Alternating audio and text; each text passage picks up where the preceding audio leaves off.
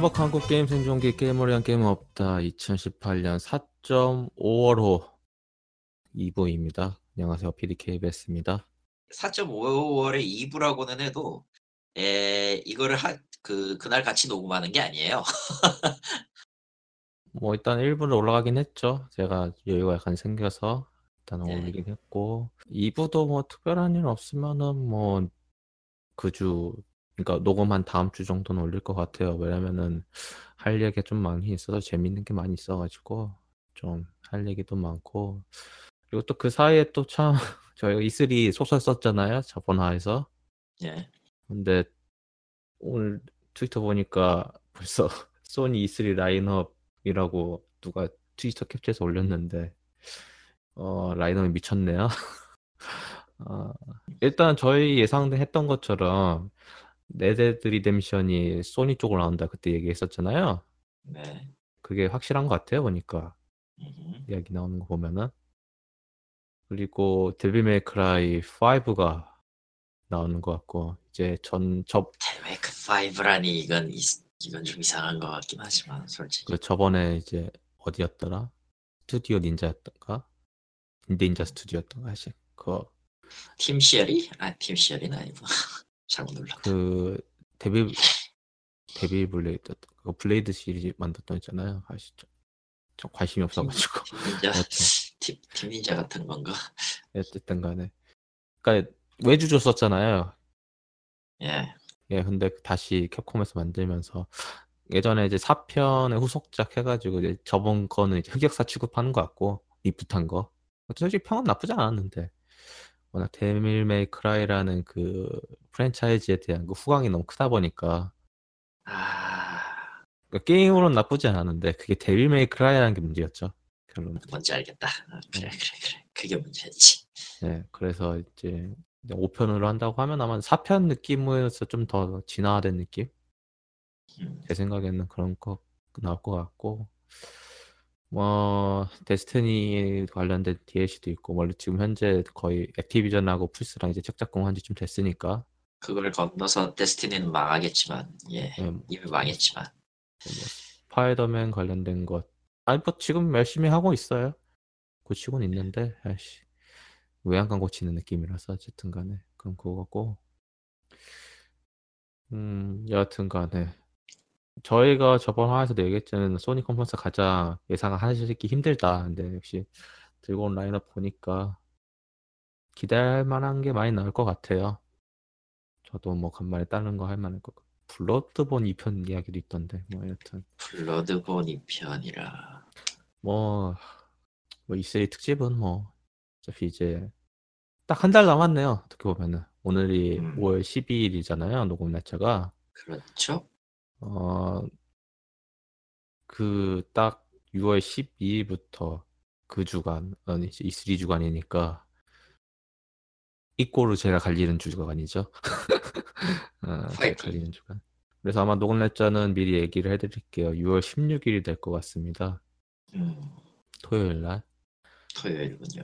예, 6월 16일 토요일 날 해서 17일 날 올라가겠죠. 그 말은 죽는다는 얘기죠. 나를 주, 나를 희생함으로써, 예. 뭐 E3 특집이 그렇습니다. 원래 그랬죠, 예. 근데 또 지방선거가 아, 아, 아, 아. 제가 알기로는 6월 왜, 14일 왜날 지방선거야, 근데, 씨발. 6월 13일인가 6월 14일일 거예요. 예. 생각해보니까 지방선거 buff를 받아가지고 이제 존나 열심히 편집을 할 수도 있을 것 같아요. 쉬니까. 아, 그렇구나. 쉬는구나. 네. 안 쉬는데, 나는. 네. 지방선거 buff. 아마 이것 때문에 저는 미리 그냥 투표를 미리 사전 투표를 하고 갈 것 같아요. 아침부터 거 보고 있어야 하니까. 여튼 그렇습니다. 어떻게 보면 저한테는 좋네요. 여튼 뭐 우게리가 존재하는 유일한 이유죠 이제는 헤일로 특집과 이걸, E3. 이걸 존재하는 이유라고 해야 되는 건지 난 잘 모르겠는데. 어, 그러니까 제가 이- 이걸 하려고 하는 이유가 계속 꾸준히 하는 이유가 이것 때문이죠. 그러니까 저가 정리하기 위해서 남을 위해서 그런 거 아닙니다. 절대 그런 거 아니에요. 저를 위해서 하는 겁니다. 도대체, 예. 근데 참 웃긴 건 제가 하지만 제가 고통을 받는다는 것이 참 아, 그러니까 이- 이런 거죠. 저기 스스로 고통을 불러오는 아, 뭐 그거는 뭐 제가 칼리토님하고 참 이야기하면서 지겹게 들은 이야기니까. 아 성향이 극엠이야 극엠. 예. 음. 마조의 극이죠 이거는. 뭐라고 할 수가 없어요 이거 이거 뭐 빼도 박도 못하는데 뭐. 근데 나도 그래. 음. 예. 여하튼 그렇습니다. 어쨌든 저는 오늘 PlayX4 2018 행사를 갔다 왔습니다. 그래서 오늘은 그 얘기를 할 겁니다. 어, 저희 우물판 게이머들이 꾸준히 들어보셨지만 아시겠지만 전 언제 행사를 갔다 오면 행사 소개부터 읽죠. 예. 시작합시다. 행사명 2018 PlayX4 키워드는 게임의 미래를 만나다. 근데 그 외에 좀 약간 부제로 달린 게 좀 있어요. 예, 네. 첫 번째는 대한민국 게이머 총집결이 하나가 있고요. 제가 이제 차 타고 오면서 이제 플랜카드 걸잖아요. 어, 거기에 게이머들 가즈아가 좀 있더라고요. 저런 예, 뭐 어쨌든 간에 뭐 그게 있고 행사 기간은 이제 B2B는 5월 10일부터 5월 11일까지 목요일하고 금요일간 이미 끝났죠. B2C는 5월 10일부터 5월 13일까지 4일간 내일까지인데 아, 행사는 킨텍스에서 했고요. 제2전시장에서 그리고 전체적으로 행사 제가 뭐 참여를 B2C만 했기 때문에 뭐주 그러니까 평일날에는 막 행사가 여러 개 했었어요. 제가 이 교육 컨퍼런스 때 했었고 그런 걸로 알고 있는데 못 갔죠. 저는 저런 돈을 벌어야 하기 때문에 그래서 참여를 하지 못했고 작년과 올해 차이점이 있다면은. 작년에는 행사장까지 가는 게 쉬웠는데 가서 행사장 가니까 좀 힘들었어요. 가는 건 쉬운데 행사장이 힘들었다는 거죠. 행사장 내부가. 네. 그때 제가 VR 행사가 상당히 입구 쪽에 집중되었다 이야기를 했던 걸로 기억이 하는데 VR 특성상 줄이 길 수밖에 없잖아요. 아 그렇죠. 네. 네, VR 체험하는 게 시간이 좀 걸리니까 어쩔 수 없이 시간이 걸리기 때문에 네, 5분이라고 해도 그거 쓰는데 걸리는 시간이랑 플레이하는 시간이랑 있으니까 다. 그때 그 VR 착용만 그렇지 이제 뭐 기구까지 포함된다. 사람들이 아. 내려서 이제 나가고 하니까 좀 복잡했어요. 그래서 그리고 좀 동선 관리도 잘 안 돼 있고 그리고 또 이제 출구 쪽에 뭐 특유의 그 이제 서브컬처 뭐 피규어라던가 뭐 food market 그런 거 있잖아요. 예. 좀 한쪽에 입구 쪽에 막 사람들이 집중돼 있고 그쪽 오히려 출구 쪽에 사람이 거의 없고 하니까 좀 극과 극으로 나눠 있어가지고 이동하는데도 불편하고 좀 쾌적하게 즐기질 못했는데 올해는 반대예요. 행사장 가는 데는 진짜 힘들었어요. 저런. 왜냐? 오늘 비가 왔거든요. 아, 예, 한국은 비가 왔다고 했어요. 참고로 오늘이라고 하지만 5월 12일의 이야기입니다. 네, 비, 올 토요일 날 비가 아침부터 엄청 와가지고 제가 그때 그러니까 작년에는 어떻게 갔냐? 판교에 출발해서 경부고속도로를 타고 그리고 아 올림픽대로 쭉 타가지고 거기에서 이제 다리를 건너서 자유로 타가지고 일산 가는 식으로. 그러니까 제가 원래는 평상시 일산 가는 식으로 갔었어요. 예, 뭐 당연히 경부고속도로 막히죠. 그렇지만은 막히겠죠. 예. 날씨가 좋았기 때문에 작년 같은 경우는 음흠. 심하지는 않았었어요. 가는데. 근데 오늘은 비가 엄청 왔었고 거의 장마 수준이에요. 오늘 보니까 또 지금 날씨 보니까 지금 비가 안 오는데 저런. 제가 출발해가지고 도착해서 나- 일산 나올 때까지 가는 동안에 사고가 두 번 났고 사가, 사고 난 걸 사고 난 걸 두 번 봤고 그래서 막혀가지고 예. 못 갔고 예. 그리고 오는 길에 또 사고 두 번난거 봤어요. 둘 다 심각한 거였는데 그러니까 사고 아이고. 나니까 막히잖아요. 제가 이번에는 외곽을 타고 갔는데 100번 예. 빨리 가려고 간 건데 평상시보다 더 늦게 도착을 했고 아, 사고도 장난 아니었고 그래서 하, 힘들게 도착해서 보고 왔는데 작년하고 반대라고 이야기를 했잖아요. 좀 약간 관리를 했어요. 그 배치를 어떻게 할지 좀 생각을 했는지 작년처럼 막 그 체험 위주라기보다는 좀 보는 위주. 그러니까 굳이 체험 안 해도 볼 수 있는 그 수준 있잖아요. 네.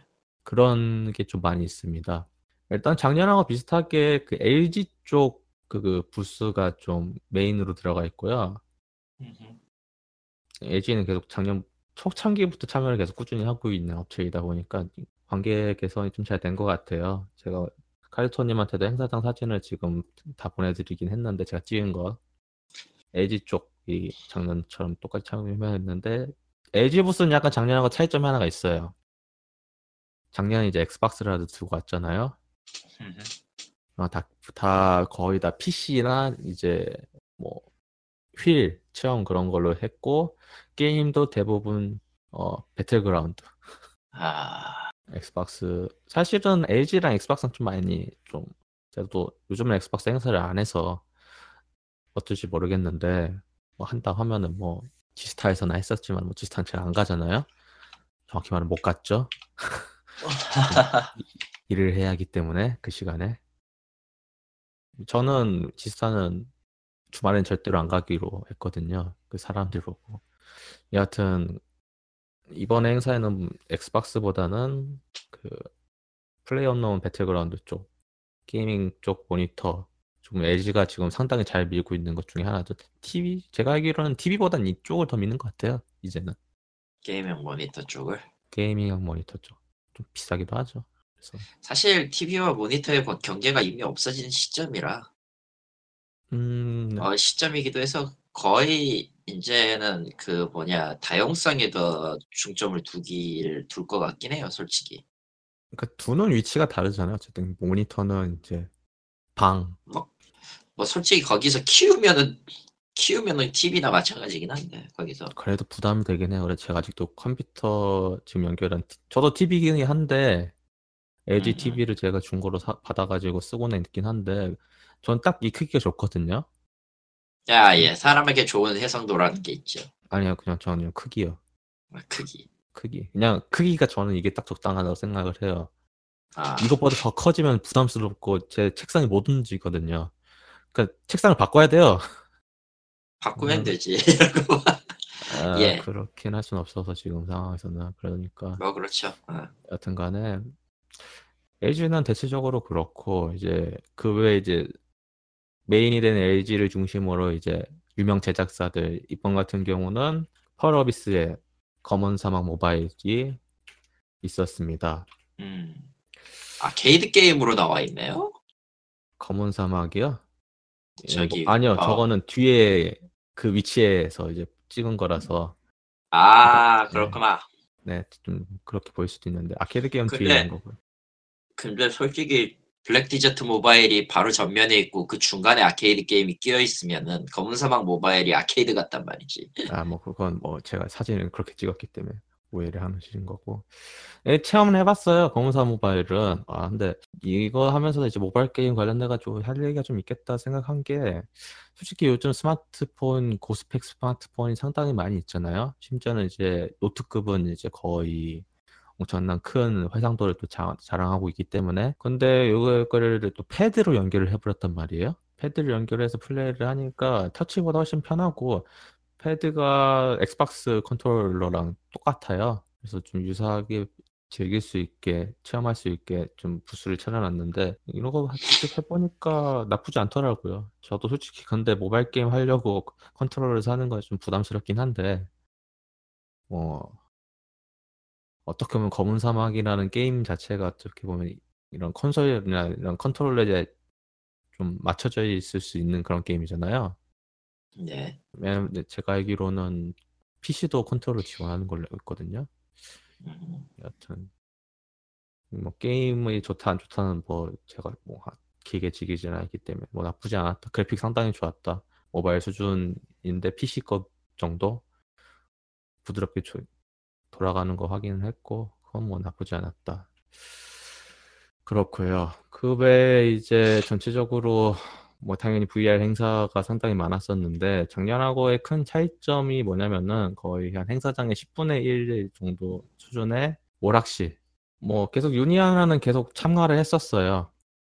근데 점점 이제 어, 부스 크기를 늘리다가 이번에 좀 엄청 크게 했었고 이번에는 뭐지 댄스 러시 스타덤이라는 이제 신규 리듬 댄싱 머신이 시연을 했는데 제가 도착했을 참고로- 때는 참고로 저건 일본에서는 이미 돌아가고 있는 물건입니다. 아 그런가요? 근데 예.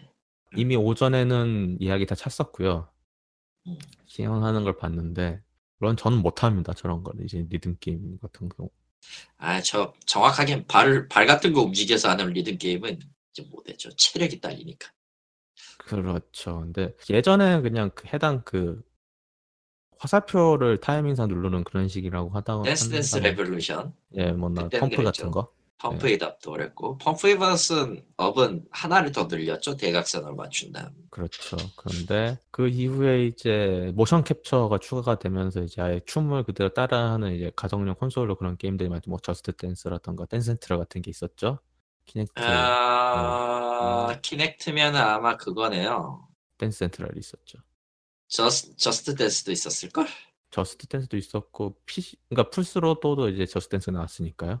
카메라 아. 해가지고 인식하는 게. 아, 지금 스위치용을 쓰고는 있는데, 아, 네. 이거는 카메라가 인식이 안 되니까 그냥 흔들어야 돼요. 아.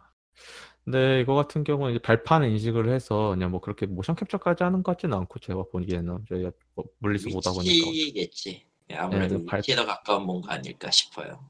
그러니까 뭐 어, 발판을 전체적으로 해서 이제 비비린 느낌? 아, 그런데 더 자연스러운 분 그런 걸 퍼포먼스를 보여준 것 같더라고요. 물론 제가 뭐 벌써 15년 전이네. 늙어. 시간, 시간 의미 없다. 시간 여튼- 다 소용없다. 예. 네, 여튼 간에 하는 거 봤는데 나쁘진 않았었고요. 이거 뭐 좀 약간 그 사실 오락실 게임 중에서 이제 좀 많이 참가하는 게 이제 그- 그 인형 뽑기가 많이 있잖아요. 솔직히 이번에도 많이 나왔었는데 UFO 캡처는 앞으로도, 게- 앞으로도 이- 그 뭐냐, 아케이드 게임기가 망해도 UFO 캡처는 돌아갈 거예요, 아마. 그런데 제가 사진을 찍어 온 거는 아무리 봐도 빠친코를 생각하게 하는 뭐였지? 이게 몇 번. 아, 아, 아, 아. 예, 회전판 같은 거 말하는 거구나. 네 아. 아무리 봐도 빠친코 이런 게 아, 사실은 메달 게임 비슷한 거에 있잖아요. 네, 이것도 지금 보면 그, 뭐, 정말 많은 것들이 나오고 있는데, 일본 경, 일본의 같은 경우에, 메달을 사, 메달로 경품을 따거든? 기본적으로. 그러니까 줌바친코에 가까운 것들이 지금 그 아케이드 오락실에 있긴 있어요. 메달 게임이라고 부르는데, 보통. 우리가, 우리나라에서 이제 일을 가는 바다 이야기의 원류인 우미모노가타리도 솔직히 말하면은 저쪽에서 시작했다가 뒤로 빠진 거고 그러니까 오미모노가타리는 메달 게임도 있고 빠친코도 있어요 네, 아무튼 그런데 그런 식으로 이제 하다 보니까 뭐가 나오냐면은 이제 그 뭐냐 여러 종류가 있는데 낚시 게임도 있고 저런 음. 낚- 메달 딴데 낚시도 있고 바다 얘기도 뭐 하면은 맨- 뭐 낚시 비슷하게 막 나오지 않았어요. 제가 보진 않았는데 그런 거 나도 나도 본 적이 없어 그건 무슨 뉴스에 지나가면 무슨 생선이 나오고 막 그래가지고 저도 좀 생선이 잘못했어요 아무튼 네, 예 네. 그리고 뭐냐 그 회전판에 있는 그 회전판의 걸쇠 같은 거를 회전판의 걸쇠 같은 게 걸쇠가 이렇게 여, 여러 개 있는 회전판이 있는데 그 회전판에서 돌아가는 회전판에 이제 동전 넣으면 불이 돌아가 들어가서 돌기 시작하고 그렇죠. 불이 위치한 위치에서 딱 맞추면은 그 회전판에 나와 있던 그 걸림돌이 사라지면서 경품을 뽑는 그런 식의 유- 게임 그런 식의 그 경품 캐처가 있, 있었기 때문에 그 중에 그쪽 그쪽의 아류 정도가 아닌가 보기에는 음, 근데 제 생각에는 이거는 근데 도박은 전문가분들께서 새로운 거잖아요. 어, 새로운 거니까 잘 안 들여놓으실 것 같아요. 그러니까 이거 솔직히 여기에서 제가 행사장에서 본 거는 좀 다양하게 아예 그러니까 기존 오락실에서 보기 힘든 그런 것들을 좀 많이 갖다 놓은 것 같아요. 그러니까 신제품 같은 위주. 네. 그러니까 원래는 뭐 그런 행사 위주니까요. 유리 하나도 그거를 원해서 갖다 놓은 것 같은데, 유니아나 쪽 보스였어 저기 네 이것도 유니아나 어. 쪽이었어요. 희한하네 저런 거를 들여놓고 들어놓은 것까지 필요로 한단 말인가. 뭐 여하튼 그것뿐만 아니라 워킹 데드도 이제 슈팅 게임이 나왔었거든요. 저는 이미 나왔던 거를 유튜브를 통해서 보긴 했는데 딱 제 네. 취향은 아니에요. 왜냐면은 총을 쏘는 게 아니라 석공을 쏘거든요. 기본 무기가. 후에 뭐 아, 계속 무기가 바뀌는 걸로는 알고 있는데 기본이 음. 석공이다 보니까 그건 제가 별로다. 보니까 여하튼 간에 뭐 그것뿐만 아니라 여러 가지 그러니까 기존에 이제 유니안에서 서비스하고 있는 리듬 맥 게임들 유비트라던가 뭐 그런 것들이 있었고요. 유니안 같은 경우 점점 부스를 크기를 점점 키우는 것 같아요. 이번에 좀 가장 컸어요, 사실은. 음, 그러니까 왜냐면은. 현재 유니아나가 지금 국내에서 하고 있는 여러 가지 그 게임들이 많이 있잖아요. 수출에 하는 그 수입해서 갖고 오는 게 그래서 좀 이번에 좀 많이 해서 갖고 온 거 아닌가 싶고 내년에도 가본다고 하면은 이 정도 수준일 것 같아서 기대를 하고 있습니다. 그리고 이제 갔는데 이제 도착해서 보니까 올해 같은 경우 좀 부대 행사가 좀 많이 있었어요. 좀 참여하고 있는 업체도 많이 있었고 하다 보니까 좀 다양하게 볼거리도 많이 있었고 제가 마침 갔을 때는 이제 게임음악 오케스트라 쪽 준비를 오, 하고 있었어요. 뭐 제가 예. 끝까지 는 보진 않았습니다. 제가 게임 음악 하는 거 보니까 뭐 참가했던 업체 중에서 뭐 검은 사막 쪽 오케스트라 쪽을 연주를 하려고 했던 것 같은데 뭐 저는 그쪽보다는 딴 쪽에서 관심이 있어서 계속 있지는 않았는데 그쪽에서도 많은 사람들이 있었고요. 그 뒤에는 이제 매년 계속 그래도 꾸준히 참가하고 있는 이제 플레이스테이션. 소니 코리아죠. 예. 예. 아, 참고로 올해 마소는 참가 안 했습니다. 마소 참가가 어떻게 보면 올해부터 안 했다고 볼 수 있겠네요. 작년에는 그래도 LG랑 같이 왔었잖아요. LG, 어, 예, 그랬죠. 음, 예, LG 쪽에서 기기 갖고 와가지고 빌려줬으니까 포르자 호라이즌 그런 거 참가할 수 있게 해줬는데 이번에는 참가도 안 했고 진짜 한국 마소는 게임 관련된 무슨 죽어버렸는지 좀 그것 좀 확인 좀 해줬으면 좋겠어요. 누가 일을 안 하는 거, 뭐 한국에서의 지사는 이제 뭐 코리아 붙은 거는 다 그런 거 아닐까? 이름만 있는 무언가. 제가 알기로는 그때 상무급이 게임 관련된 거 총 지휘한 걸로 알고 있었거든요. 예. 그분이 퇴사했다는 얘기 들었어요. 그럼 끝난 거네요.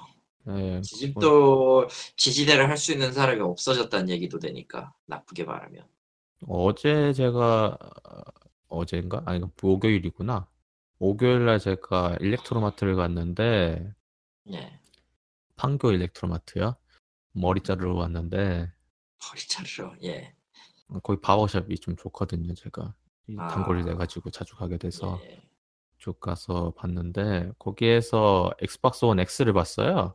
오, 아, 지금 행사가가 어떻게 되냐면요. 네. 원래 가격이 제가 알기로는 잠시만요. 지금 원래는 57만 8천 원이거든요. 엑스박스 원 X 가격이. 행사 가격으로 49만 8천 원이에요. 근데 초기에 엑스박스 원 X 발매했을 때는 이제 많이 그래도 엑스박스 한국 내에서도 엑스박스 원 좋아하시는 분들이 계시니까 구하기 힘들었었거든요. 아, 처음엔 그랬죠. 예, 근데 여섯 대나 있어요. 제가 확인했을 때 그때. 여섯 대씩이나. 예, 예. 저도 지금 엑스박스 원이 없는 상태에서 솔직히 이 정도 가격에 구하기 쉽다고 하면은 혹하고 있어요, 사실은. 지금 상황에서.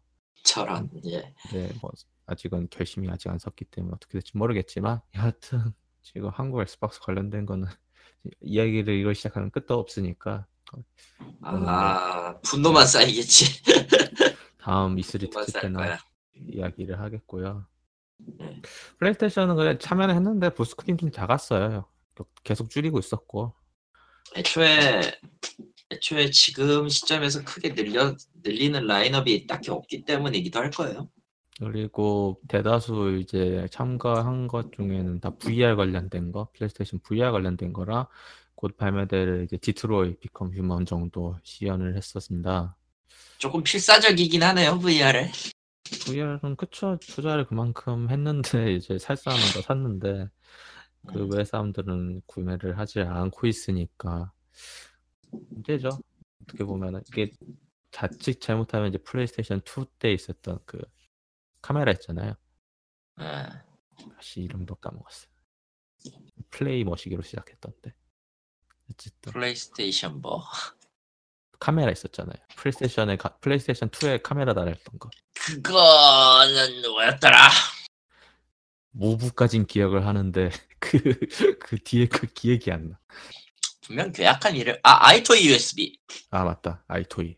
아이토이 꼴 나면은 큰일 나니까 노력을 하는 것 같고요.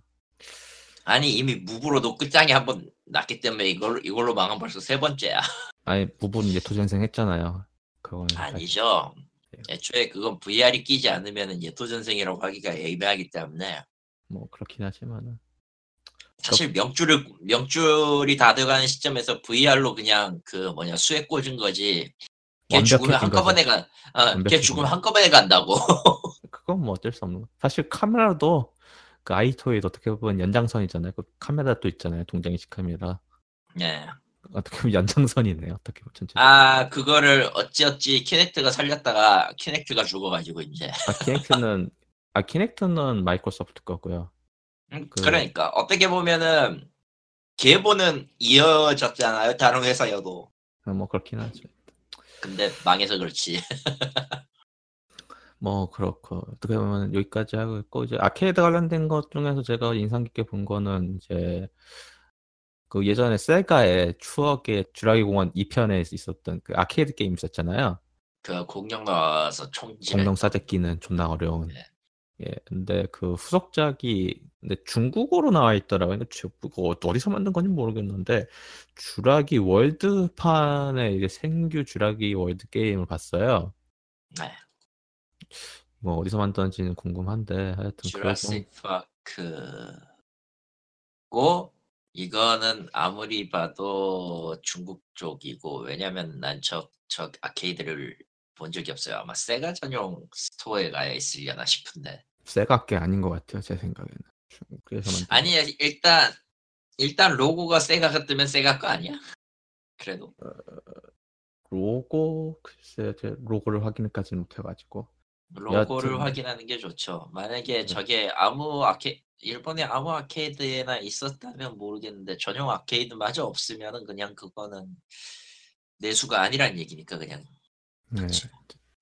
뭐 이건 유니아나 보스에서 나온 건 아니라서 딴 보스에서 아까 주- 한국에서 이제 그 아케이드 유통하는 데는 다 참가한 것 같아요 유니아나뿐만 아니라 그래서 작년에도 참가했던 그 팩맨 있잖아요 팩맨도 있었고 팩- 팩맨 대신에- 저거는 사실 반다이 남코 쪽 그 연구진 연구 연구동에도 하나 당당하게 걸려 있긴 한데 로비에 예. 예 근데 뭐 월드 라지스트 팩맨이라고 돼 있지만 정작 갤러가 나와가지고 아 저거요 사실은 네. 세개 저 갤러그랑 팩맨이 섞여 있어요 그래서 아, 둘 다. 버튼 전환으로 버튼 전환으로 게임을 바꿀 수 있는 거예요 사실은 갤러그랑 갤럭시안이랑 팩맨이 있을 거야 내가 알기로는 음흠. 뭐 전 갤러그를 했기 때문에 왜냐면 그럼- 내가 반다이 남코 연구동에 미팅이 있어가지고 갔을 때 그게 로비에 있었기 때문에 예. 어떤 꼬라지인지 알거든요 뭐 반다이 남코 이야기 하셨으니까 그 반다이 남코도 참가를 했습니다. 드래곤볼 레전드라는 모바일 게임. 그 무슨 그, 봐- 보진 않았어요. 뭔지 모르겠는데 안 봐도 돼요 일단 일단 반다이가 만든 모바일이니까 뭐 굳이 기대는 하지 않아도 된다 태그워 같은 느낌이 나는데 아마 그거 맞을걸 아, 태그워 슬프다. 여하튼 그렇고요. 건데 왜 음. 네. 뭐 제가 본 건 이 정도고 이제 VR 관련된 것도 이제 충분히 이야기를 해야겠죠. 자- 제가 작년하고 올해가 이제 큰 차이점이 뭐냐면은 VR 체험이 그렇게 많지는 않았어요, 올해는. 음, 근데 대신 좀 쾌적하다고 생각을 한 이유가 그런 체험을 할 수 있는 그런 거의 공간을 좀 약간 많이 분산시켰어요.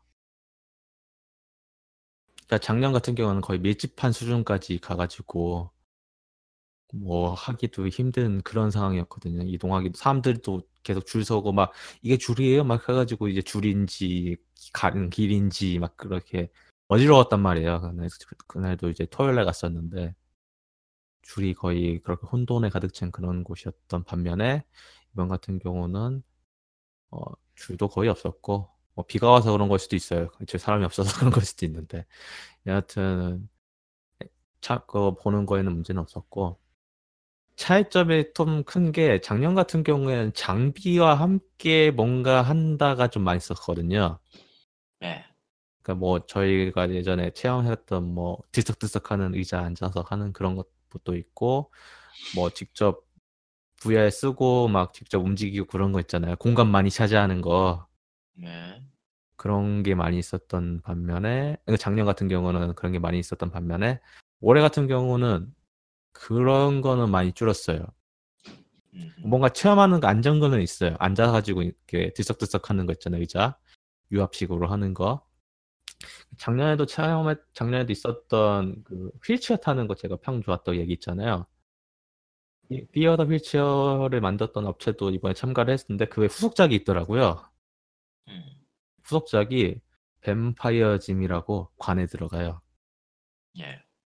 뭐 이런 아이디어 계속 이런 쪽으로 그러니까 VR도 좀 많이 바뀐 것 같아요. 직접 뭔가 플레이어가 직접 눌러보고 체험하고 그런 식이 원래는 뭐 원래 가상현실 체험하는 게 가장 좋지만은 그 인터페이스를 직접 체험하는 거에 대해서 솔직히 익숙해지는데 오랜 시간이 걸리잖아요. VR을 체험하는 거에 대한 단점 중에서 그냥 그것도 있을, 있다고 생각하는데 이번 행사의 대부분의 공통점은 그 유저들이 직접 다가가는 거에 대한 그 난이도를 낮췄어요. 두 가지 방식인 것 같은데 첫 번째 선택을 안 줍니다. VR 영상이죠. 아. 그냥 보는 거예요. 그러니까 어떻게 보면은 4DX죠. 4DX. VR 쓴 VR 쓴 4DX죠. 음. 그래서 공포 장르는 여전히 그러니까 다른 장르들 뭐 여러 가지 있었는데 그 중에서 가장 살아남은 거는 공포 장르가 좀 많이 있었어요. 한장 가니까. 음. 두 번째는 플레이어들이 가장 익숙한 컨트롤러를 직접 제공하는 그런 방식의 VR 기기가 있었어요. 이게 주식회사 페이, 페이크 아이즈라는 업체에서 그 갤럭시 기어 가지고 시연을 한 것 같은데 지금 사람들이 VR 쓰고 한 손에 뭐 쥐고 있잖아요. 이게 컨트롤러예요, 그냥. 네. FPS 게임입니다, 이거. 그러니까 원래는 이제 기존에 저번에 체험했을 때 뭐 VR 같은 게 플레이스테이션 이제 VR에 이제 건콘 비슷하게 가지고 이제 돌격 소총 만들어서 무브 앞에다 끼워놓고 컨트롤러 하는 거 있었잖아요. 예, 예, 예. 뭐 지금도 있었죠. 있죠. 솔직히 지금도 지금- 있어요. 예. 지금도 있고요. 플레이스테이션 VR 행사장에도 그거 시연하는 게 있었는데 이거의 단점이 이거죠. 공간이 필요해요. 넓은 공간. 매우 넓은 공간. 왜냐면은 사람들이 왔다 갔다 하다가 이제 치일 수 있으니까. 사- VR 쓴 사람은 어떻게 보면은 실질적으로 앞이 안 보이는 거잖아요. 그러니까 해당 안전한 공간이 필요한 건데 그 공간을 유지하기 위해서는 넓어야 되고 그렇다 보니까 동선이 막 꼬이고 이번 같은 경우 그런 건 없고 그냥 사람들 빼곡하게 모여 있고요. VR만 쓰고 있고 컨트롤러 해서 VR 체험할 수 있는 그런 거예요. 음, 그런 거 보니까 뭐 그래도 나름 해결책? 그러니까 저가 사양 쪽으로 가면서 점점 익숙해진 것 쪽으로 가다 보니까 이런 식으로 타협을 한 것 같아요. 뭐 전 어떻게든 뭐 살아남아야 하는 거고 뭐 그거에 대해 가지고 나온 결과들이 솔직히 뭐 나쁘지 않다. 솔직히 작년만 해도 저희는 이거 어렵다, 망한다, 뭐 시- 심지어는 그냥 일부 체험 공간만 있을 거다 이야기를 했었잖아요. 작년에 이야기했을 때만 해도 근데 점점 이렇게 낮춰지고 그러니까 스마트폰 스펙이 높아지면서 이제 그냥 VR로 이제 VR 기어처럼 꼽기만 해도 VR 체험할 수 있는 기기가 늘고 있고 그러면서 이제 서로 갭을 좁히면서 이제 현실적인 타협점을 찾는 기간인 것 같아요. 올해 보- 행사장 가서 느낀 게 물론 제가 이렇게 희망적인 이야기를 해도 어떻게 될지 모르죠. 여하튼 뭐 그렇고요. 그리고 뭐 민글쿤하고 이제 뭐 이제 VR 뭐 체험할 수 있는 교육 뭐 이거는 뭐 언제나 나오는 거니까 게임 행사장 가면은 나오는 거니까 그런 게 있었고 뭐 흉가라는 이제 VR도 상당히 전 체험 안 했습니다 공포있기 때문에 네, 그 네. 관심 있으신 분들은 한번 체크를 해보시고요 그리고 좀 약간 비참한 거 이야기를 할게요. 비참한 거. 네. 제가 사진 찍은 것 중에서 가장 비참한 건 바로 오아시스 VR입니다. 아 사진만 봐도 비참함이 느껴지긴 하던데. 왜 비참하냐면요. 예. 저 이것 때문에 혹했어요. 에? VR을 살까 이것 때문에? 여기 잠깐만요. 뭐라고요? 야 이 미친놈아 뭐라고요? 이게 뭐냐면요. 어, 어, VR 쓰고 미연시하는 거예요. 네 그렇겠죠. 예 네. 뻔히 알아요. 뭔진 예. 아니까. 예. 예. 뭔진 아니까. 근데 뭐여 임마? 아무리 임마 그러다 그러면 안 돼. 이러면서. 예. 근데 이걸 해- 하는 순간 뭔가 이제 돌이킬 수 없는 강을 건너는 그런 마지노선을 붕괴시키는 그런 느낌 있잖아요. 근데 혹했단 말이에요. 어, 안 돼! 그러지 마! 그러지 마! 안 돼! 너, 너 정말 그, 그 건널 수 없는 강을 건너는 거야. 그러면 안 돼. 어, 근데 진짜 혹해가지고, 어, 이거- 이게 솔직히 체험을 못했어요. 이걸 체험하는 순간 진짜 살 것 같아서. 아, 안 돼, 안 돼. 예. 예. 이게 어떻게 보면은 그 앞에서 말씀드렸던 플레이어에게 그냥 최소한의 선택권만 주고 그 해당 컨텐츠만 즐길 수 있는 그런 거거든요. 그러니까 어떻게 보면 VR 영화 같은 느낌이죠. 이미 이제 하면서 시나리오 다 정해져서 선택지 다 해가지고 그거 다 촬영해 놓고 해당 분기에 따라서 이제 보여주는 그런 예전에 이제 특유의 그 과거에 있었던 그 어드벤처 장르에서 그런 거 있었잖아요. 그리 그 어드벤처 장르가 약간 시도를 했었던 게 컴파일의 interactive movie였죠. 네. 그거를 VR로 옮긴 건데 혹했어요. 어, 일단은 첫 번째 이유는 당연히 배우분들이 예쁘기 때문에 그리고 당연히 VR이기 때문에 시점은 1인칭이고 그 사람이 나를 불러주고 있기 때문에 힐링을 받겠지 해가지고 어어어 하다가 아 저거 사면 안 되겠다 돌이킬 수 없는 강을 건너겠다 해서 체험을 하긴 않았는데 여하튼 그래요. 여하튼 그래요. 제가 그만큼 정말 외로워서 미쳐 돌아가는 걸 수도 있어요.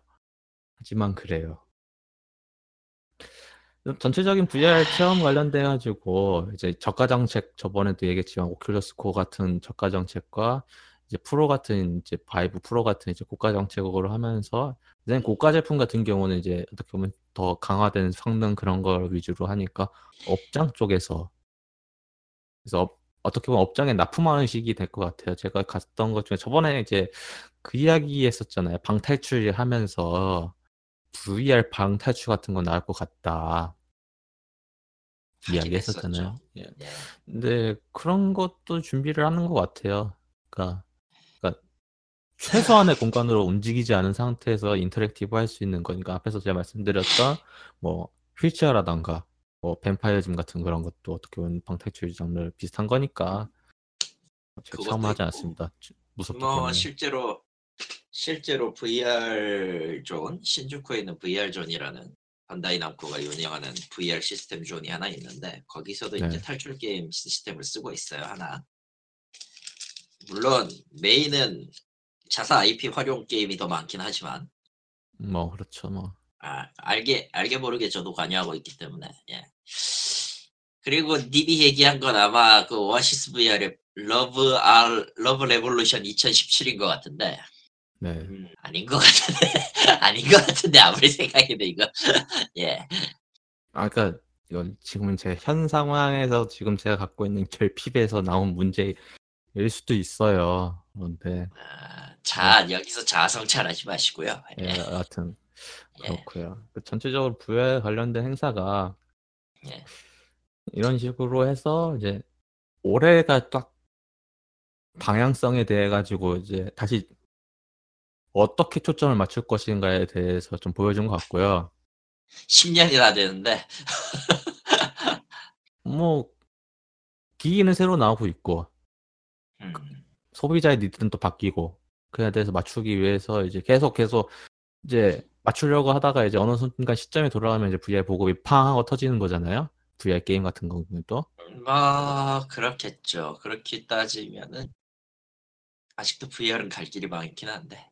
근데 제가 보기에는 그 갭을 많이 줄인 것 같아요. 해결책이라던가 그런 것들 적, 저가 정책을 하면서 그냥 VR 굳이 기기 안 사도 되고 그냥 그걸 써서 기존 컨트롤 연결해서 할 수 있게 점점 줄고 줄고 줄어서 되게 어떻게 보면은 스마트폰 발전과 함께 자연스럽게 VR 관련된 것도 자연스럽게 발전되고 있는 느낌도 들고 왜냐면은 무선을 할 필요 없잖아요. 저번에 말씀드렸죠. 배터리 문제도 뭐 이- 어차피 VR을 무슨 13시간 돌릴 것도 아니고 뭐 그렇긴 한데. 네, 그렇다 보니까 뭐 그만큼 점점 갭을 줄이는 그 결과물의 현 주소를 이번에 플레이 아니, 플레이 엑스포에서 체험을 한 것 같고요. 그 외에 이제 푸드 코트 해가지고 푸드트럭 들어가서 행사장 어느 정도 자리했고 보드 게임 같은 거 체험할 수 있게 자리 잡혔고 그리고 이번 주 내일하고 오늘은 아마 레트로 장터하고 있을 거예요. 레트로 게임 장터하고 있어서 레트로 장 레트로 게임 구매하시거나 체험하실 수 있고 그리고 뭐 언제나 이런 행사에는 뭐 서브컬처 관련돼 가지고 뭐 피규어라던가 그런 거. 게이밍 장비 뭐 그런 거 참가를 했는데 작년하고 다르게 참가한 업체 수는 비슷한 것 같지만 좀 다른 점이 뭐가 있냐면은 동선을 좀 잘 짜여져 있기 때문에 전체적으로 쾌적하게 즐길 수 있게 된 것 같아서 그 점이 상당히 좋았고요. 일단 뭐- 비가 온 것도 있고요. 예. 뭐 그게 가장 클 수도 있겠는데 참고로 제가 도착하고 나갔을 때는 또 차가 엄청 들어오고 있었던 걸 보면은 오후에는 또 사람이 엄청 많았을 수도 있어요. 뭐 반대로 그렇겠네. 이제 네. 실내 행사이다 보니까 그리고 음. 작년하고 올해하고 좀 많이 다른 점은 외부 행사, 특히 부대 행사가 많다고 말씀을 드렸잖아요. 어, 트위치 쪽하고 좀 약간 파트너십을 많이 써서 그런지 모르겠지만 이제 트위치 파트너 맺으신 여러 이제 스트리머 분 계시잖아요. 예. 제가 마침 갔을 때는 이제 하스스톤을 자주 하시는 그 프로게이머 따효니님이 계셨어요. 아, 예, 예. 뭐 아실지 모르겠지만 전 자주 보고 모릅니다. 있거든요. 제가 하스스톤을 안 하지만 이제 음. 그래도 왜냐면 카드팩이 비싸서 카드팩이 비싸서 안 하지만 예, 그래도 예. 그분은 이제 프로다 보니까 카드팩 다 사고 여러 재밌는 덱을 많이 하시니까 아, 예. 예, 흔히 얘기하는 카드에 모든 혼을 바치시는 분이시죠. 예. 예, 그 행사를 직접 그쪽 그쪽 그 트위치 쪽 부스에서 하고 있는 걸 봤고요. 게임 오케스트라뿐만 아니라 뭐 e스포츠 대회 오늘 같은 경우에는 그 오버워치 대회가 있었어요.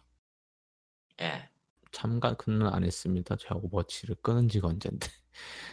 어, 오버워치를 가서 보지는 않았는데 그 오버워치 컨텐더스 코리아 결승전이 오늘 있었어 오늘 있었어요. 있었죠. 지금 하고 있겠네요. 아, 지금 이거 녹음하는 시간에 하고 있겠고 방송 나가는 시점에서는 과거형이 되죠. 예, 이미 끝났겠죠. 네. 어쨌든 그래서 시즌 파이널 하고 있고 그것도 따로 하는 거 뭐 보실 분들 가셔서 보는 걸로 알고 있고 뭐 전체적으로 행사 quality는 작년에 제가 경험한 것과 완전 차원이 다른 버전업이 된 그런 행사였습니다. 정말 만족도가 정말 좋았어요. 음, 음. 그러면서 느꼈던 점 뭐가 있냐? 네. 사실은 국내 게이머들이 이제 11월 달만 되면 싸우는 주제가 하나가 있죠. 뭐죠? 지스타 개최.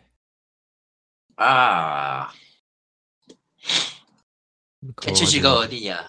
서울이냐, 부산이냐? 예.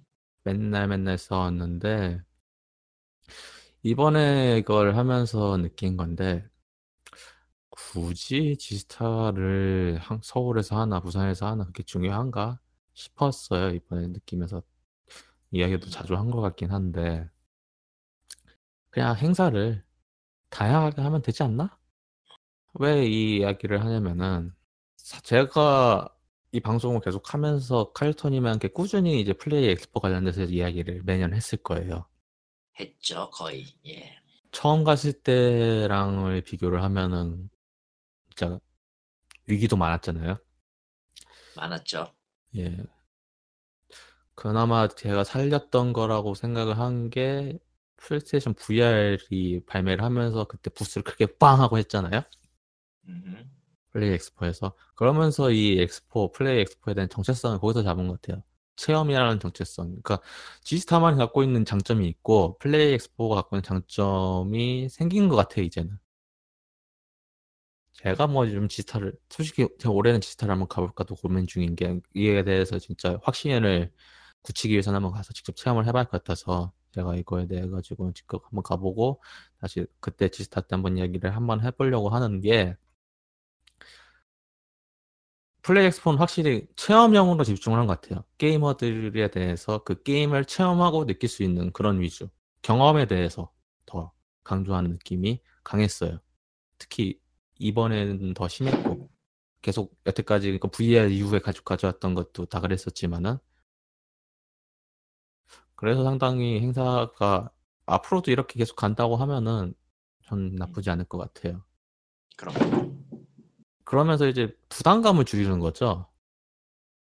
지스타에 대한 기대심을 어떻게 보면 플레이 엑스포를 통해서 채워나갈 수 있는 거고 참, 참고로 또 8월 3일하고 5일 코엑스에서 게임 컨벤션 서울 2018이라는 또 게임 행사가 또 있어요. 또 있어요. 네, 코엑스에서 하죠 이번에는. 음, 그래서 물론 이 시기가 딱 그 시기예요. 코미콘. 아, 코미콘 할 때 같이 하는 것 같아요. 보니까 음, 음. 이건 갈지 모르겠어요. 작년에 코미콘이 평가가 그렇게 좋지 않아서 안 갔는데 예. 그것, 그것도 있지만 그때 제가 소녀전선에 존나 하고 있어가지고 여보세요. 네, 이 시기 때문에 여보세요. 예. 그때 5, 7을 듣기 위해서 밤낮을 가리면서 소녀전선 했던 때라 안 갔는데 어쨌든 저런 저런 저런. 여하튼 이 행사도 있는 거 보면은 그러니까 지스타에 갖고 있던 가, 장큰 불만이 이거다 이거, 이거라고 생각을 해요. 게임 행사가 없다. 음, 게임을 직접 뭐 체험할 수 있고 정보를 얻을 수 있는 행사가 한국엔 별로 없다. 그때 맨날 지스타 얘기하면 놀이동산 이야기를 바- 자주 하잖아요. 네. 게임을 체험할 수 있는 공간이 없으니까 지스타라도 한 번 정도는 가서 체험을 하고 그런 거가 없는 상황에서 지스타를 대체할 만한 게 계속 나온다고 하면은 이게 점점 메이저하고 많은 사람들이 참여할 수 있고 한다고 하면은 어떻게 보면은 게임 업계에서도 이런 걸 준비하면서 이제 더 나은 게임들, 더 좋은 게임들을 만들 수 있지 않을까라는 저 개인적인 감상이 이런 정도였고요. 그러니까 좀 너무 한 가지에 너무 많은 걸 집중을 하다 보면 부담감은 커지고 사람만 많고 그런 게 점점 심해질 거라는 생각이 들어요. 환상도 가지고. 사실 제가 지스타에 관련돼서 이렇게 환상이 없는 건 저는 일산에 했을 때 킨텍스에서 지스타 했을 때 네. 당연히 그땐 제가 일산에 살고 있었기 때문에 다 갔었거든요. 저런. 초창기 뭐 그건 지스타 있었죠. 예. 예, 초창기 지스타 어땠냐면요. 어, 초창기 플레이 엑스프랑 똑같았어요. 어, 그 넓은 그 심지어는 2관을 쓴 것도 아니고 1관을 썼거든요. 킨텍스의 목적은 원래 코엑스에서 할 수 없는 대형 컨벤션을 개최하기 위해서 만들어진 행사장이다 보니까 커요. 음, 진짜 큽니다. 가보시면 아실 거예요. 네. 그 행사장에 딱 두 개 썼는데 부스도 못 채우고 지금까지 온 거잖아요. 그런 거 보면은 아 사실은 이런 행사가 어떻게 보면 한국 게임 그의 그런 위치 있잖아요. 예. 그거를 좀 환기시킬 수 있는 그런 계기도 될 수 있을 것 같아서 뭐 그렇습니다. 루리앱 덕게임 토크쇼라고 있구나. 그거까지 아, 보고 루리앱하고 섞었다라고는 하는데 네. 개인적으로는 마음에는 안 들어요, 솔직히. 근데 이거는 루리앱이 아니라 오버워치인데. 음, 네. 아니, 루리앱이 일단 낀 시점에서 그냥 다 싫어. 이제는. 음, 아무튼 그렇습니다. 네. 일본 내에서도 근데 이런 행사 많이 하나요? 게임 관련된 행사가? 솔직히 요즘 없죠? 솔직히 솔직히 게임 관련해서 이제 소규모로 행사하는 거는 좀 있을 텐데 라고는 해도 거의 못 본 것 같아요 진짜로. 전체적으로 일본 게임 쪽도 많이 침체기 분위기 아닌가요? 그 행사 쪽 그나마 일부 게임이 이제 세계에서 통해서 좀 살리고 먹히고 있는 모양이니까 그렇지만 전체적으로 그냥 시장 전체로 봤을 때는 조금 주춤해지고 있는 건 사실이에요. 음, 왜냐면은 일단 구조적으로 아니 일단 굳이 게임 아니더라도 알잖아 저기 서브컬처계가 예토 전생을 하고 있어요 이번에는 계속 뭐 그렇죠. 2018년은 예토 전생이죠 그래서 음. 서양도 그렇고 일본도 그렇고 특히 일본이 제일 심한데 네. 에, 솔직히 타이틀 수는 많아요 지금도 뭐 듣도 보도 못한 우리나라에서 만약에 정보를 찾으면 듣도 보도 못한 게임들이 나올 때도 있고 그러니까 정보나 게임으로서는 확실히 있지만 그걸 굳이 사야 될 매력이 있느냐에 대한 질문에 대한 답은 여전히 제로고요. 심지어 타이틀이 돌아가는 것들이 이제 큰 매장 같은 경우는 이제 흔히들 얘기하는 대작 중심으로 타이틀을 돌리고 앉았고 충고는 그런 타이틀을 이제 어지간하면 팔지를 않으니까 애매하더라고요. 그러니까 굳이 게임샵에 가서 게임을 사야 될 이유가 없어져 버렸어요. 뭐 그렇죠. 한국도 마찬가지예요, 사실. 그러면 그걸 띄워야 띄워야 될 텐데 그걸 띄워야 되는데 불행하게도 소규모 같은 그런 쪽은 비트 서밋 정도네요. 음. 인디 게임 뭐, 대회 비트 서밋 네. 지금 아마 여섯 번째 하고 있을 건데요. 어, 6주차를 맞이해서 비트 서밋을 하고 있을 텐데 지금 여기도 현장 사진이 지금 뉴스로 오긴 왔어요. 네. 패미통에서 따르면 이제 기본적으로 플레이즘이 있고요. 네. 유니티와 단겐, 단겐 엔터테인먼트 등이 왔는데요. 당연하지만 인디게임을 지원하고 있는 스위치에서는 이것들을 막강히 밀어주기 위해서 스폰서를 참여를 했고요. 닌텐도가. 플레이스테이션에서도 인- 플레이스테이션 인디게임. 어찌되었든 나중 다음 달에 또 얘기가 나올지 몰라요. 이 인디 쇼케이스를 또 할지도 몰라요. 소니는. 뭐 E3의 일정과 관계없이 한 번은 하겠죠. 네. 할 거라고 생각해요. 왜냐면은 자기들도 인디를 잡아야 된다는 걸 알거든요. 게다가 마소가 망쳐먹은 것들을 빼앗아 와야 되기 때문에 네. 마소가 망쳐먹었던 인디 시장을 갖다가 다시 탈환을 해야 되기 때문에 근데 소니는 솔직히 얘기하면 소니는 솔직히 거- 여- 이쪽에 재미를 못 봤어요. 어, 그렇죠. 네. 음, 오히려 재미를 본 건 오히려 반대로 마소가 계속 그래도 좀 관- 그- 계속 관리는 하고 있으니까요 또 이제 와서 관리하는 건 별 의미는 없는데 뭐 그렇죠. 그래도 내면은 유익한 수익이 나는 건 마소라는 사실이 진짜 아이러니에요. 그렇죠. 이게 진짜 놀랐는데 6.18공도 문이 있잖아요 네. 게임에 한국에 한국어로 안 나왔다는 그리고 우리나라에서도 뉴스로 꽤 나왔었던 우여곡절 끝에 액박을 갔어요 네. 그 달에 저희가 이제 수익 배분을 하는데 받은 수- 수익 배분의 양이 좀 많이 커요 정말 음. 컸어요 농담이 아니라 네. 다른 타이틀이 없으니까 이걸 살 정도인가 싶을 정도로 예측이 안 되는 그러니까 인디 게임 치고는 진짜 예측이 안 되는 그 정도인데 작은 게 이 정도인데 과연 인기작으로 나온 인디 게임은 과연 어느 정도의 수익을 갖고 있는가에 대해서는 여전히 물음표. 그리고 당연하다면 당연하지만 스팀에서 쩌리가 된 게임들이 스위치에서 오히려 더 많이 팔렸죠. 음. 그래서 솔직히 얘기하면 이 이번 비트 서밋은 일본계 쪽에서는 스위치로 가기 위한 발판 같은 느낌도 나요, 사실은.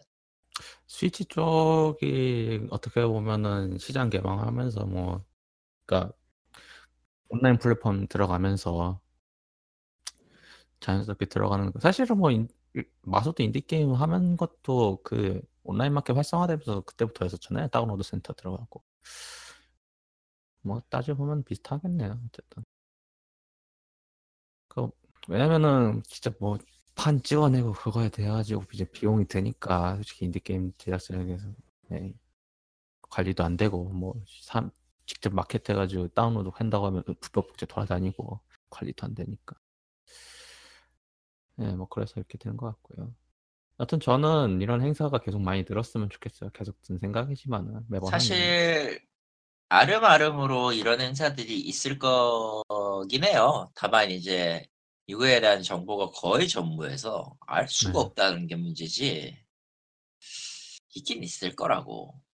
문제는 또 이건데 또 어떻게 보면 서울하고 이제 부산 쪽에서만 제가 행사를 한다라는 거와 같은 같은 이야기를 한- 해버린 거라서 음, 솔직히 뭐 다른 이제 지방 도시에서도 이런 행사들이 많이 해야 한다는 것도 좀 같은 생각이고 제가 군대에 있었을 때 대구에 좀 있었던 그때에 대구에서도 행사 좀 하긴 했었거든요. 근데 규모를 따지고 보면 그게 크진 않았어요. 예. 근데 뭐 어쩔 수 없는 거라고도 볼 수 있지만은 그래도 뭐 해당 행사장에 참가하는 인원들이 늘면 늘수록 그 해당 행사하는 사람들도 점점 어느 정도 예측하고 준비를 할 수 있는 것 같으니까 관심만 더 많이 가지고 좀이라도 참가를 해주시면 더 괜찮을 것 같다. 라는 생각이 들어요. 들어요. 솔직히 그런데 모르겠네요. 근데 기- 지방까지 가서 이거를 하려면은 비용이나 이런 수지가 제 상당히 나와야 되는데 그쵸? 안 나와야 할 것 같은 느낌도 나요 개인적으로.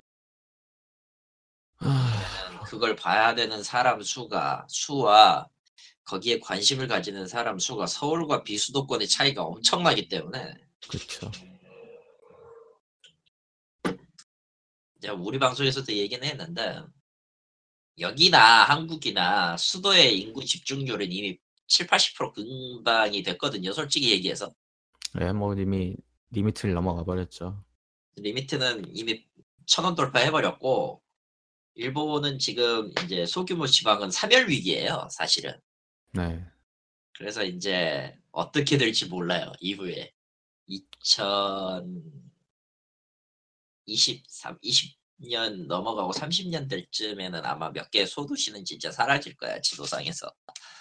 유령 도시가 그럼- 된다는 거죠. 아무것도. 예, 말 그대로 그냥 디트로이트지. 디트로이트 지금도 맞나? 지금도 있잖아요. 사실 네, 있죠. 그런 식이 될 거라.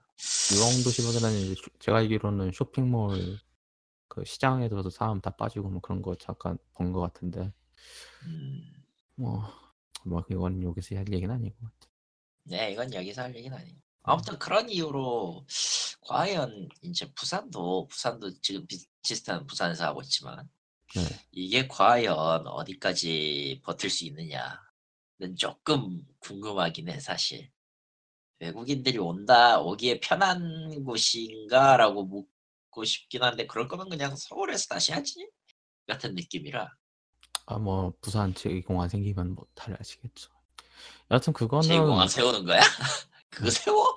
모르죠 일단 일단 그 가장 큰 문제는 그거예요. 그 지스타는 이제 지스타와 할 수 있는 몫이 생긴 거고 어, 이번에 행사 가서 플레이 엑스포만 할 수 있는 게 이제 완전 고쳐졌다. 제 생각에는 네. 서로 이제 테리토리를 침범하지 않은 선에서 계속 이렇게 진행이 될 것 같아요. 그리고 행사 간격도 예. 네. 예, 행사 간격도 크고. 지금 계속 5월 달에 하고 있잖아요. 플레이 엑스포는 5월 달에 하고 있죠. 그리고 지스타는 11월에 하니까 그렇습니다. 뭐, 뭐 플레이 엑스포 뭐 이 정도로 하고 이제 마지막에 잠깐 암울한 이야기 하면서 마무리를 하- 해야 할 것 같은데 아 예. 해 봅시다. 내가 제일 좋아하는 소재야. 예. 몬스터 헌터가 약 6천만 달러의 예산으로 9월부터 영화 촬영에 들어가는데 주연이 밀라 요보비치고 감독이 폴 W.S. 앤더슨입니다. 네, 가족 영화예요. 아니, 씨발, 뭔 짓을 하려고! 아, 참고로 이 사람들이 뭘 만들었는지라고 해도 밀라 요보비치만 들었으면 대충 감이 오죠? 감독까지 이블이에요. 감독까지 하시면은 뭐 최근에 예, 완결을 감독까지- 내버렸죠. 예 감독 아 근데 그건 또 속편 난다고 했어. 아이 뭐 이거 끝냈지 뭘 속편을 내고 그래.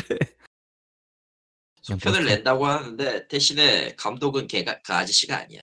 아 아마 reboot작이거나 혹은 이제 외전 비슷하게 할 것 같긴 한데 아니면은 기- 리부 reboot 하면서 이제 세븐 그니까 어 레지 바이오하자드 세븐 같은 걸로 갈 수도 있죠. 어쨌든 그거는 뭐 그거 근데 그거 근데 근데 근데 근데 근데 그러려면 내가 원하는 내가 말하는 레지던트 이블의 좋은 발상은 아무리 생각해도 그냥 3D full 애니메이션이거든.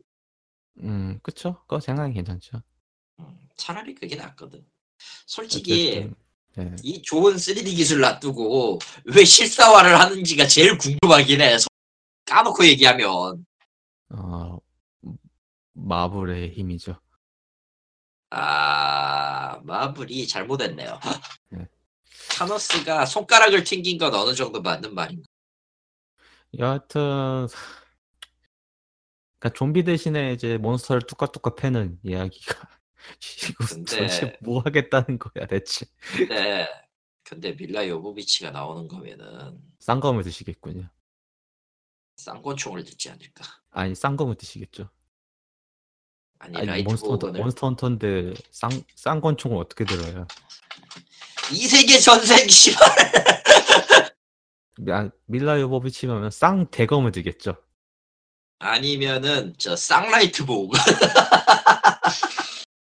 미친 것 같다 우리 생각에도. 쌍라이트 보건 아니죠 쌍 아니 헤비라이트 보건 아니 헤비라이트 보건 헤비 한 보건이 한 보건이 헤비. 있었거든. 사실 아니요. 사실 모두가 모르는 사실이지만 트라이에는 미들 보건이 있었어요. 아 그걸 들 수도 있겠다. 아니면은 아, 두, 자루를 들어가는 거 아니에요? 아니면은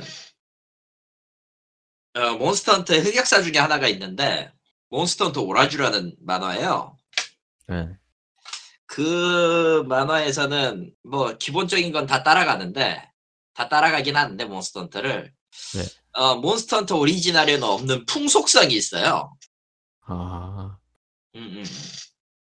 그러니까 원래 화, 화, 빙, 수, 뇌, 용이잖아 원래는. 그렇죠. 네. 아, 아, 아, 아. 근데 풍속성이 있어. 이런 식으로 뭔가 알 수 없는 설정을 하나 딱, 딱 때려 박을 수 있을 것 같아. 음. 일단 일단 게임 소재로 나온 영화 중에 제대로 성공한 거 없어요. 아직까진. 아, 있기는 한데 뭔데? 그, 그게 게임 소재 영화라고 하면 안 된다는 게 제 생각이다 보니까 그게 뭐였죠? 레디 그래서. 플레이어 말고 뭐 있겠어요. 아 그건 게임 소재. 그렇게 따지면 시발 팩맨 나오는 게. 어, 어쨌든 예. 간에 저는 이거를 무슨 서사로 풀어갈지 도저히 감이 안 잡히고요. 일단 바- 저기 레지던트 이블 세계에 있던 질 발렌타인이었나? 맞나? 아니요. 몰라요. 앨리스. 앨리스. 앨리스? 앨리스. 앨리스가 저 시공간 전이로 몬스터헌터 세계에 떨어졌다고 하면 다 끝나요. 네. 어, 또 어차피 헌터들은 다 앨리스잖아요. 앨리스죠. 예. 그러니까 앨리스란 이름에 헌터가 생기는 것 뿐이죠. 뭐 큰 차이 없고.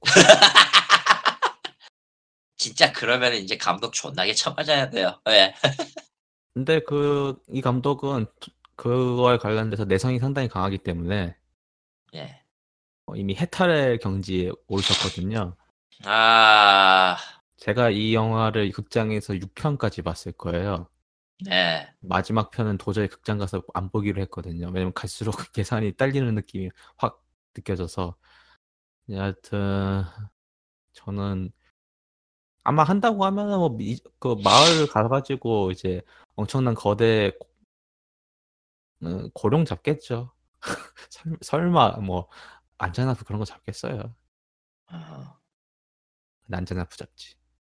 다음에 이제 안전하프를 물고 있는 이빌조가 나오고 이 몬스터 헌터 2막 그러면서 아니면은 이제 기계화된 안전하프가 나오고 막 씨발 막장 막장 가겠지 씨발 씨.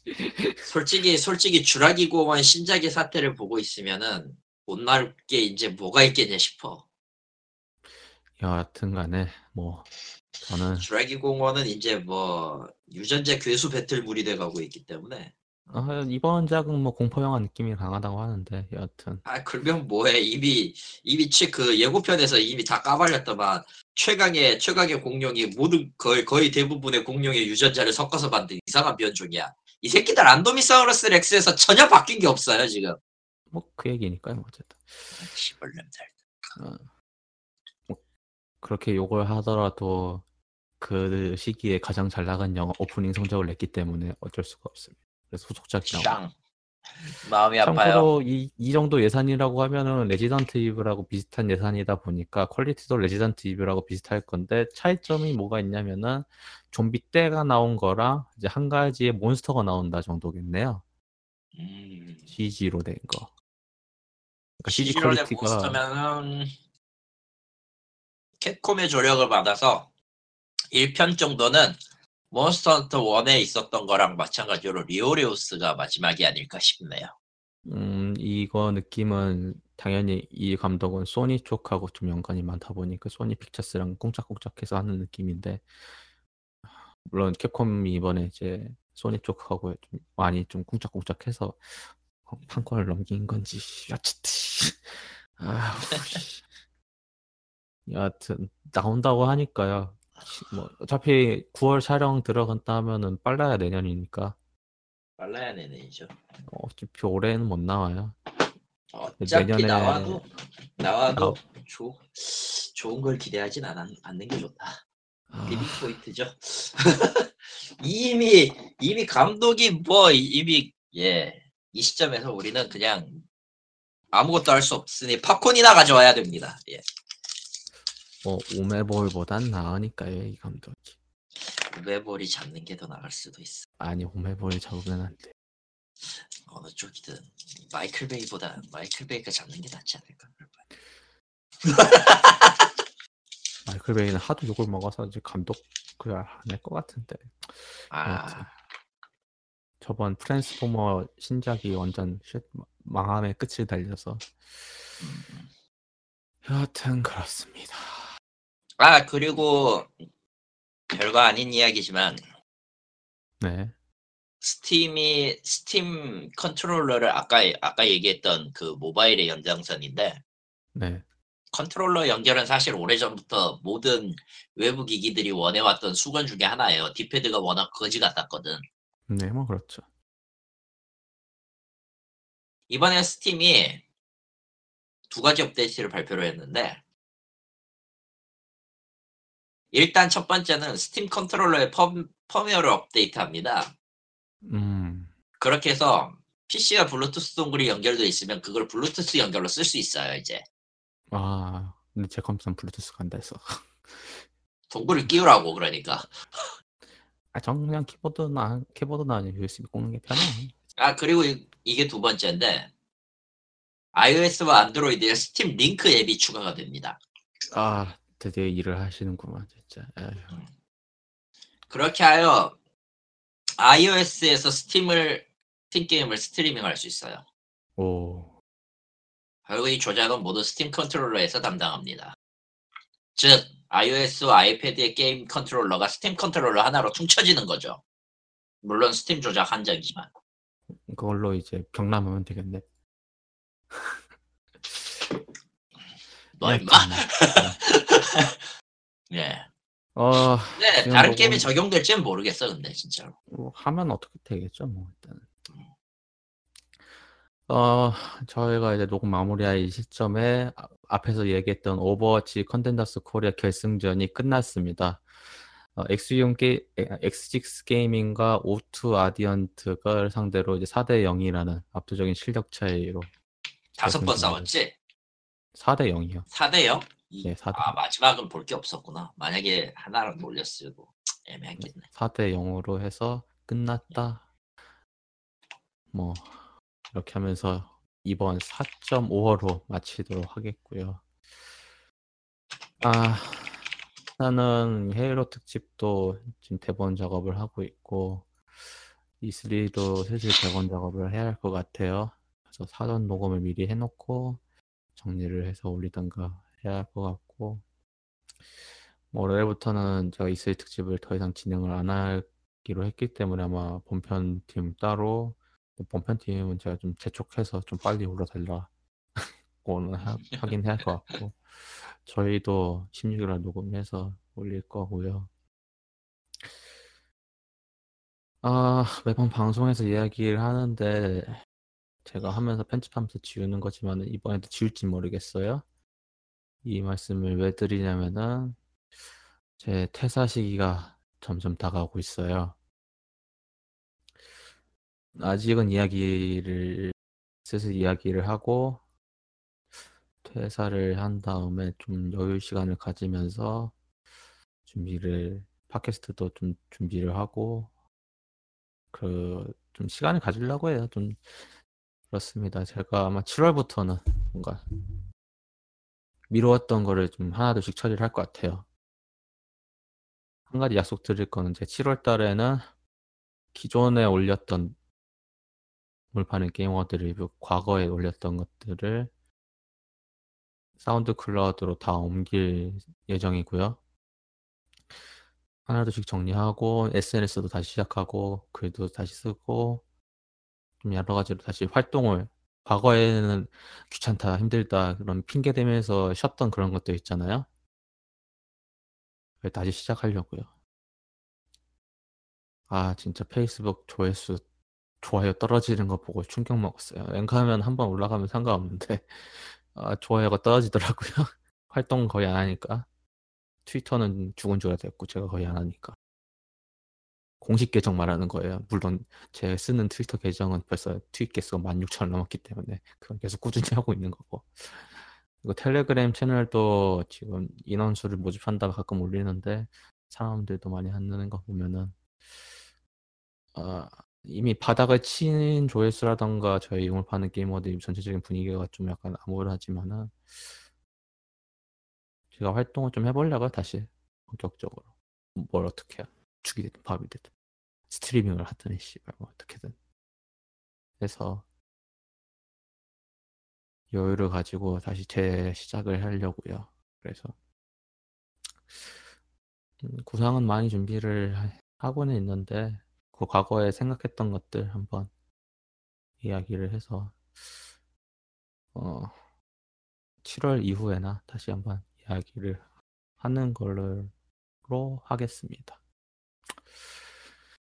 아 미리 경고를 드리면요. 저희 E3 특집은 언제나 길었습니다.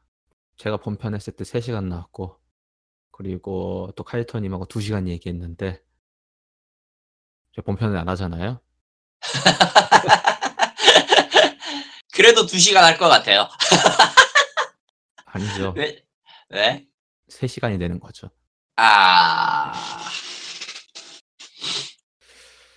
어... 오늘 파는 게이머들의 E3 특집의 전제는 이것습니다. 저도 본편 팀에도 얘기를 할 건데 전제는 이거예요. 제가 정리한 컨퍼런스 특집은 다 듣고 한다. 아. 언제나 그랬으니까요. 언제나 그러니까, 그랬죠. 근데 문제는 뭐 그, 그거는 짧아요. 컨퍼런스 편은 끼키가 30분도 안 넘어요. 이게 좀 지루할 수도 있다는 게 장점이긴 한데 이건 그거 이것도 어떻게 색다르게 할 수 있을까 그것도 한번 생각을 해보겠습니다. 뭐 그렇고요. 아, 아 이상 행복한 한국 게임 전용기 게임으로 한 게임 없다 2018년 4.5로 2부 마치도록 하겠고요. 저희는 6월호 공포의 E3 2018 특집에서 뵙도록 하겠습니다. 감사합니다. 아 지옥이 기다리는 것 같아. 예.